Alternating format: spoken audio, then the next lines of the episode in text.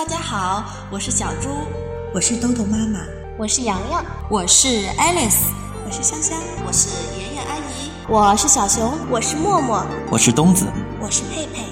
接下来的日子里，我们将用声音陪伴着你。欢迎关注，欢迎关注，欢迎关注，欢迎关注，欢迎关注。萝卜开会，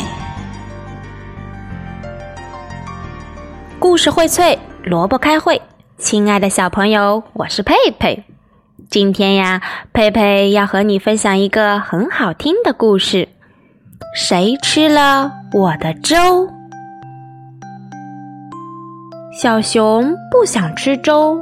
熊妈妈说：“所有的小熊都喜欢吃粥，所以它们长得又高又壮。”可是小熊摇摇头说。不要吃粥，不要吃粥。熊妈妈说：“那我就给森林里的那只可怕的魔鬼熊吃了。”小熊看见妈妈把粥端到了屋外的老树桩上。这天，当爸爸妈妈忙着采蜂蜜时，小熊爬上了树，想看看那只可怕的魔鬼熊。回家的时候，爸爸问：“你看见那只魔鬼熊了吗？”小熊回答：“没有，根本没有魔鬼熊。”当他们回到家时，妈妈说：“嗯，可是有人吃了你的粥。”第二天，熊爸爸在小熊的粥里放了一些蜂蜜。可小熊还是不吃，它叫起来：“我不喜欢吃粥，太难吃了。”于是爸爸又把粥端到了屋外的老树桩上，留给那只可怕的魔鬼熊吃。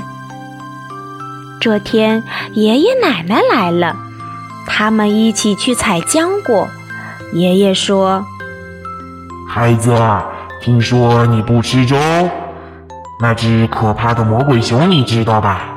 就喜欢吃粥。他们回到家时，小熊发现他的碗又空了。第三天早上，熊奶奶在小熊的粥里放了一些浆果，但是小熊捏着鼻子，闭着眼睛叫起来。我不要吃粥，我讨厌粥，我讨厌粥。于是爷爷又把粥放到了屋外的老树桩上，留给那只可怕的魔鬼熊吃。这天，小熊的阿姨、叔叔还有他的两个表哥都来了。大人们采果子的时候，孩子们在树林里玩起了魔鬼熊的游戏。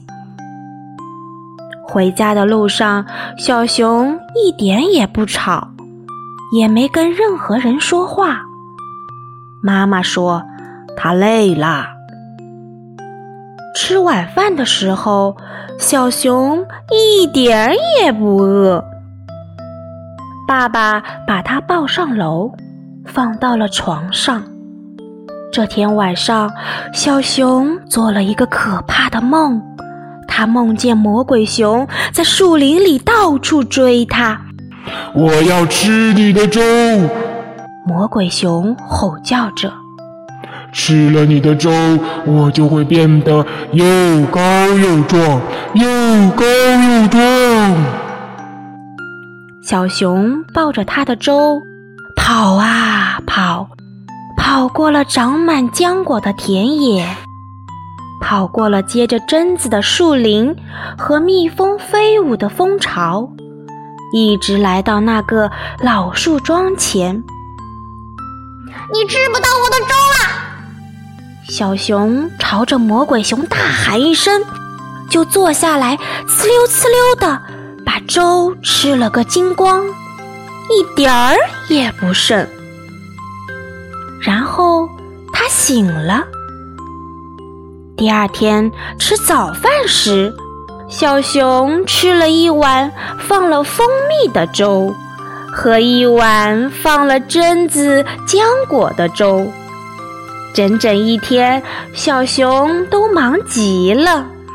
他帮奶奶和妈妈把浆果做成果酱，再把蜂蜜倒进罐子里。接着，他又去帮爷爷和爸爸。但就在他们储藏果子的时候，爸爸突然问：“外面有什么声音？”大家都认真的听了听，然后打开了门。门外，小动物们一齐在喊：“谁吃了我的粥？谁吃了我们的粥？”小熊咯咯咯的笑了起来。哎，嘿嘿嘿嘿，这就是那只可怕的魔鬼熊啊！从这天起，小熊每天早上吃完自己的粥，都会再放一碗到老树桩上给魔鬼熊吃。而那只魔鬼熊呢，总能把粥吃得干干净净，一点儿也不剩。好啦。小朋友们，故事说到这里就已经结束了。你知道吃了小熊粥的这只魔鬼熊到底是谁呢？真的有魔鬼熊存在吗？